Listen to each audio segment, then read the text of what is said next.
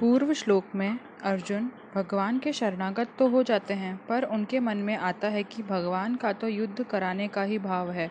पर मैं युद्ध करना अपने लिए धर्मयुक्त नहीं मानता हूँ। उन्होंने जैसे पहले उत्तिष्ठ कहकर युद्ध के लिए आज्ञा दी, ऐसे ही वे अब भी युद्ध करने की आज्ञा दे देंगे।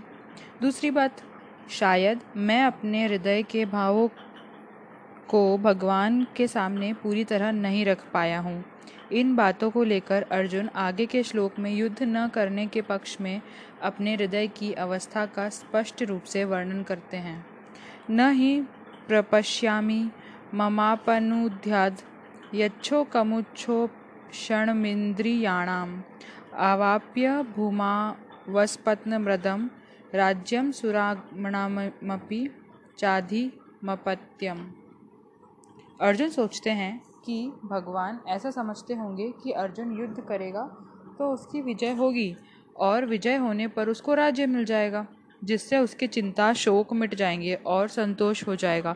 परंतु शोक के कारण मेरी ऐसी दशा हो गई है कि विजय होने पर भी मेरा शोक दूर हो जाए, ऐसा बात, ऐसी बात नहीं दिखती।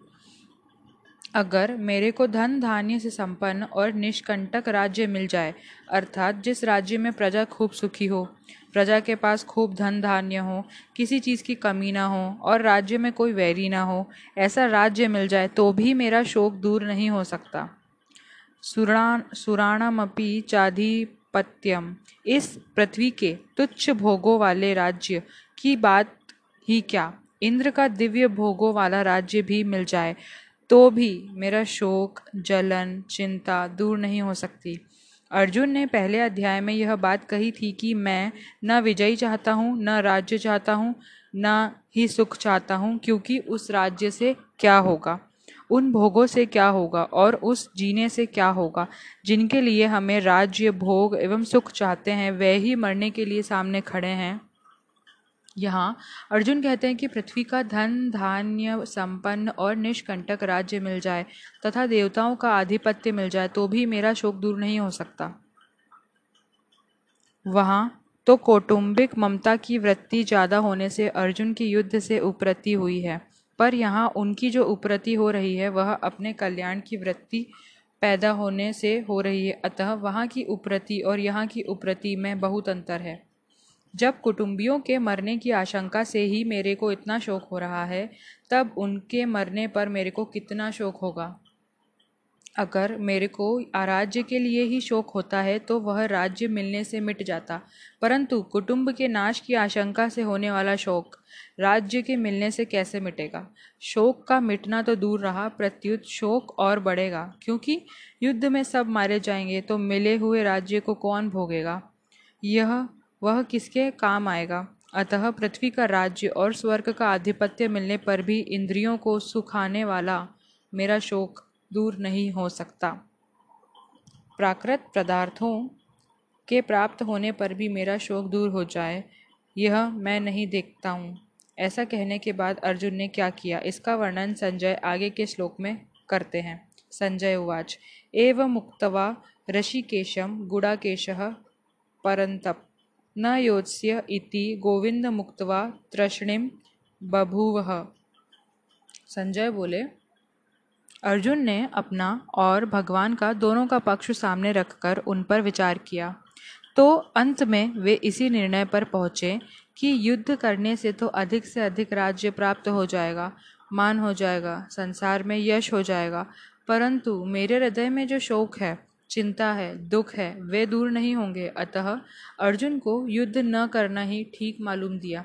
यद्यपि अर्जुन भगवान की बात का आदर करते हैं और उसको मानना भी चाहते हैं, परंतु उनके भीतर युद्ध करने की बात ठीक ठीक जच नहीं रही है।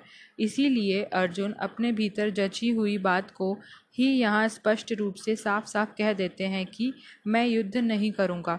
इस प्रकार जब अपनी बात, अपना निर्णय भगवान से साफ़ साफ़ कह दिया, तब भगवान ने से कहने के लिए और कोई बात बाकी नहीं रही, अतः वे चुप ही हो जाते हैं।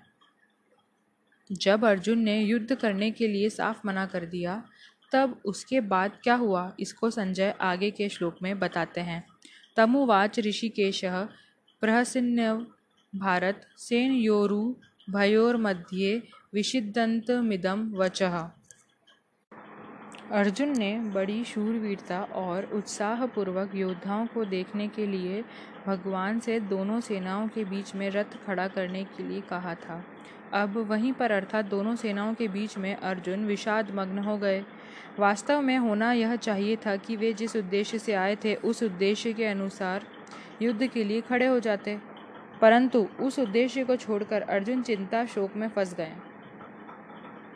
अतः अब दोनों सेनाओं के बीच में ही भगवान शोकमग्न अर्जुन को उपदेश देना आरंभ करते हैं। प्रहसन्निव का तात्पर्य है कि अर्जुन के भाव बदलने को देखकर अर्थात पहले जो युद्ध करने का भाव था, वह अब विषाद में बदल गया। इसको देखकर भगवान को हँसी आ गई। दूसरी बात, अर्जुन ने पहले कहा था कि मैं आपके शरण में हूँ। मेरे को शिक्षा दीजिए, अर्थात मैं युद्ध करूँ या ना करूँ, मेरे को क्या करना चाहिए? इसकी शिक्षा दीजिए। परंतु यहाँ मेरे कुछ बोले बिना मेरी अपनी तरफ़ से ही निश्चय कर लिया कि मैं युद्ध नहीं करूँगा। यह देखकर भगवान को हँसी आ गई। कारण कि शरणागत होने पर मैं क्या करूँ और क्या नहीं करूँ आदि कुछ भी सोचने का अधिकार नहीं रहता। उसको तो इतना ही अधिकार रहता है कि शरण्य जो काम कहता है वही काम करें। अर्जुन, भगवान के शरण होने के बाद मैं युद्ध नहीं करूँगा, ऐसा कहकर एक तरह से शरणागत होने से हट गए। इस बात को लेकर भगवान को हँसी आ गई। ईव का तात्पर्य है कि ज़ोर से हँसी आने पर भी भगवान मुस्कुराते हुए ही बोले, जब अर्जुन ने यह कह दिया कि मैं युद्ध नहीं करूँगा, तब भगवान को यही कह देना चाहिए था कि जैसी तेरी मर्ज़ी। आए वैसा कर।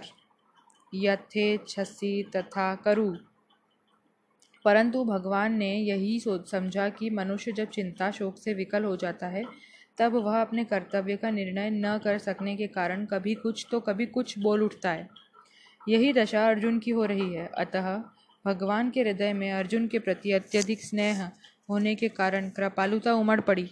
कारण कि भगवान साधक के वचनों की तरफ़ ध्यान न देकर उसके भाव की तरफ़ ही देखते हैं। इसीलिए भगवान अर्जुन के, मैं युद्ध नहीं करूँगा इस वचन की तरफ़ ध्यान न देकर आगे के श्लोक से उपदेश आरंभ कर देते हैं। जो वचन मात्र से भी भगवान के शरण हो जाता है, भगवान उसको स्वीकार कर लेते हैं। भगवान के हृदय में प्राणियों के प्रति कितनी दयालुता है। ऋषिकेश कहने का तात्पर्य है कि भगवान अंतर्यामी है, अर्थात प्राणियों के भीतरी भावों को जानने वाले हैं। भगवान अर्जुन के भीतरी भावों को जानते हैं कि अभी भी तो कौटुंबिक मोह के वेग के कारण और राज्य मिलने से अपना शोक मिटता है। न दिखने के कारण यह कह रहा है कि मैं युद्ध नहीं करूँगा, परंतु जब इसको स्वयं चेत होगा तब यह बात ठहरेगी नहीं, और मैं जैसा कहूँगा, वैसा ही यह करेगा। इदम वचह उवाच पदों में केवल उवाच कहने से यही काम चल सकता था, क्योंकि उवाच के अंतर्गत ही वचह पद का अर्थात आ जाता है। अतः वचह पद देना पुनरुक्ति दोष दिखता है, परंतु वास्तव में यह पुनरुक्ति दोष नहीं है, प्रत्युत, इसमें एक विशेष भाव भरा हुआ है। अभी आगे के श्लोक से भगवान जिस रहस्यमय ज्ञान को प्रकट करके उसे सरलता से सुबोध भाषा में समझाते हुए बोलेंगे, उसकी तरफ़ लक्ष्य करने के लिए यहाँ वचह पद दिया गया है। धर्मभूमि, कुरुक्षेत्र के एक भाग में कौरव सेना खड़ी है और दूसरे भाग में पांडव सेना। दोनों सेनाओं के मध्यम भाग में श्वेत घोड़ों से युक्त एक महान रथ खड़ा है। उस रथ के एक भाग में भगवान श्री कृष्ण बैठे हैं और एक भाग में अर्जुन। अर्जुन के निमित्त मनुष्य मात्र का कल्याण करने के लिए भगवान अपना अलौकिक उपदेश आरंभ करते हैं और सर्वप्रथम शरीर तथा शरीर के विभाग का वर्णन करते हैं। संबंध, शोकाविष्ट अर्जुन को शोक निवृत्ति का उपदेश देने के लिए भगवान आगे का प्रकरण कहते हैं, श्री भगवानुवाच। अशोच्याना नवशोचस्तव प्रज्ञा वादमशंच भाष्य से गता सुन गता सुनशच नानुशोचंती पंडिता। व्याख्या, मनुष्य को शोक तभी होता है जब वह संसार के प्राणी पदार्थों में दो विभाग कर लेता है। कि ये मेरे हैं और ये मेरे नहीं हैं। ये मेरे निजी कुटुंबी है और ये मेरे निजी कुटुंबी नहीं हैं।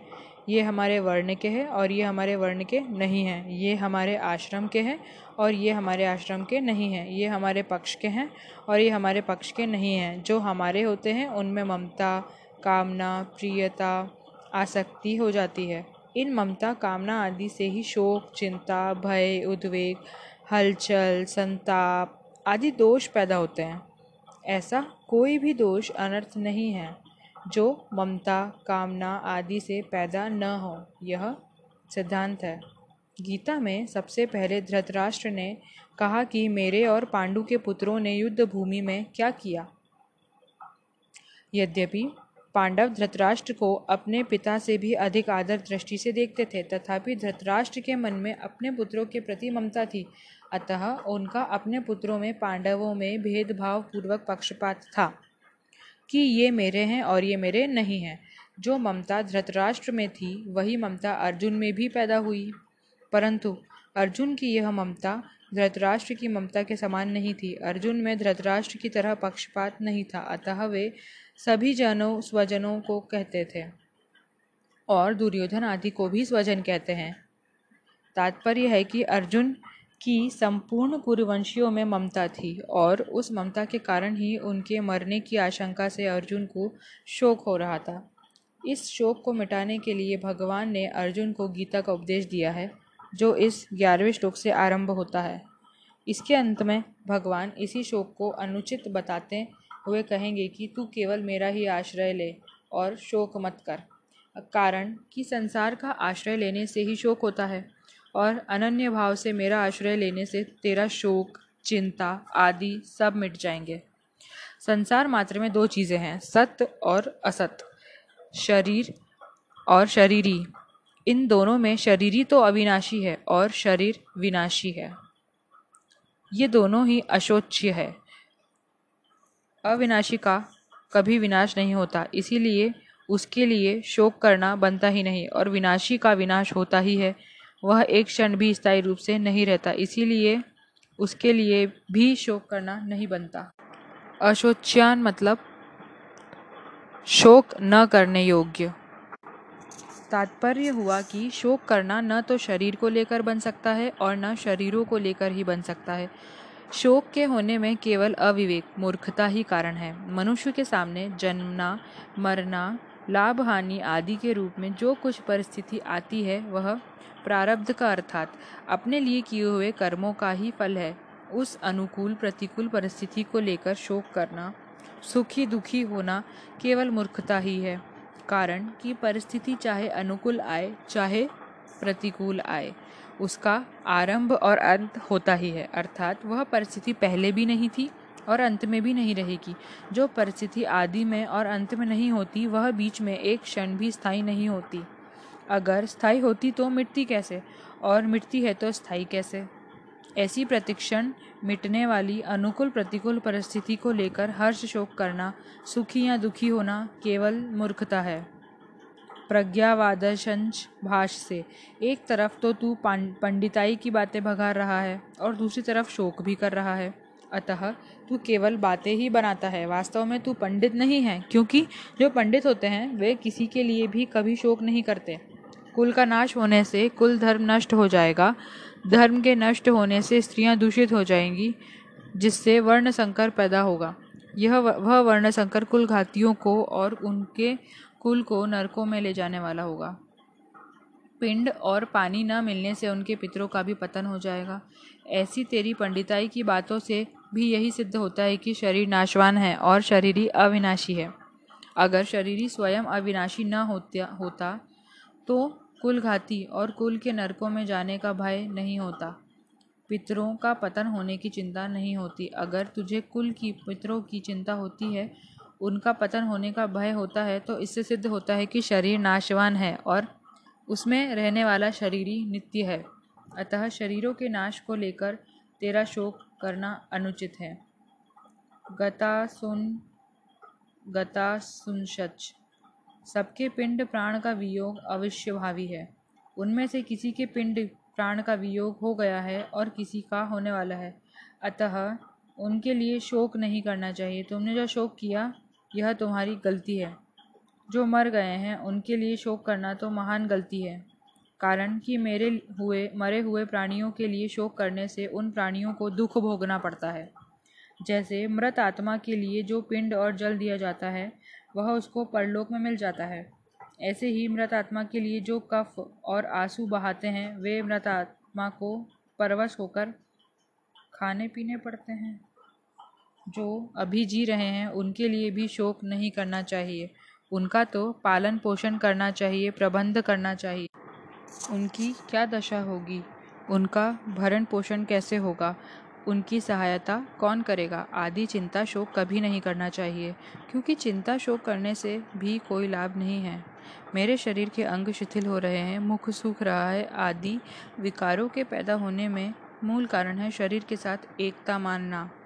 कारण कि शरीर के साथ एक एकता मानने से ही शरीर का पालन पोषण करने वालों के साथ अपनापन हो जाता है और उस अपनेपन के कारण ही कुटुंबियों के मरने की आशंका अर्जुन के मन में चिंता शोक कर रही है तथा चिंता शोक से अर्जुन के शरीर में उपयुक्त विकार प्रकट हो रहे हैं। इसमें भगवान गता सुनु और अगता सुनु के शोक को ही हेतु बताया है। जिनके प्राण चले गए हैं, वे गीता सुन हैं।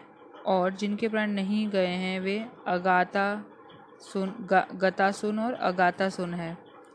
पिंड और जल न मिलने से पितरों का पतन हो जाता है। यह अर्जुन की गीता सुन, गता सुन की चिंता है और जिनके लिए हम राज्य, भोग और सुख चाहते हैं, वह ही प्राणी, प्राणों की और धन की आशा छोड़कर युद्ध में खड़े हैं। यह अर्जुन के, की अगता सुन्न की चिंता है। ये दोनों चिंताएँ शरीर को लेकर ही हो रही है। अतः ये दोनों चिंताएँ धातु रूप एक ही है, कारण कि गतासुन और अगतासुन दोनों ही नाशवान है। गतासुन और अगतासुन इन दोनों के लिए कर्तव्य करना चिंता की बात नहीं है। गतासुन के लिए पिंड पानी देना, श्राद्ध तर्पण करना, यह कर्तव्य है और अगतासुन के लिए व्यवस्था कर देना, निर्वाह का प्रबंध कर देना, यह कर्तव्य है। कर्तव्य चिंता का विषय नहीं होता, प्रत्युत विचार का विषय होता है। विचार से कर्तव्य का बोध होता है और चिंता से विचार नष्ट होता है। सत सत असत विवेकवती, बुद्धि का नाम पंडा है।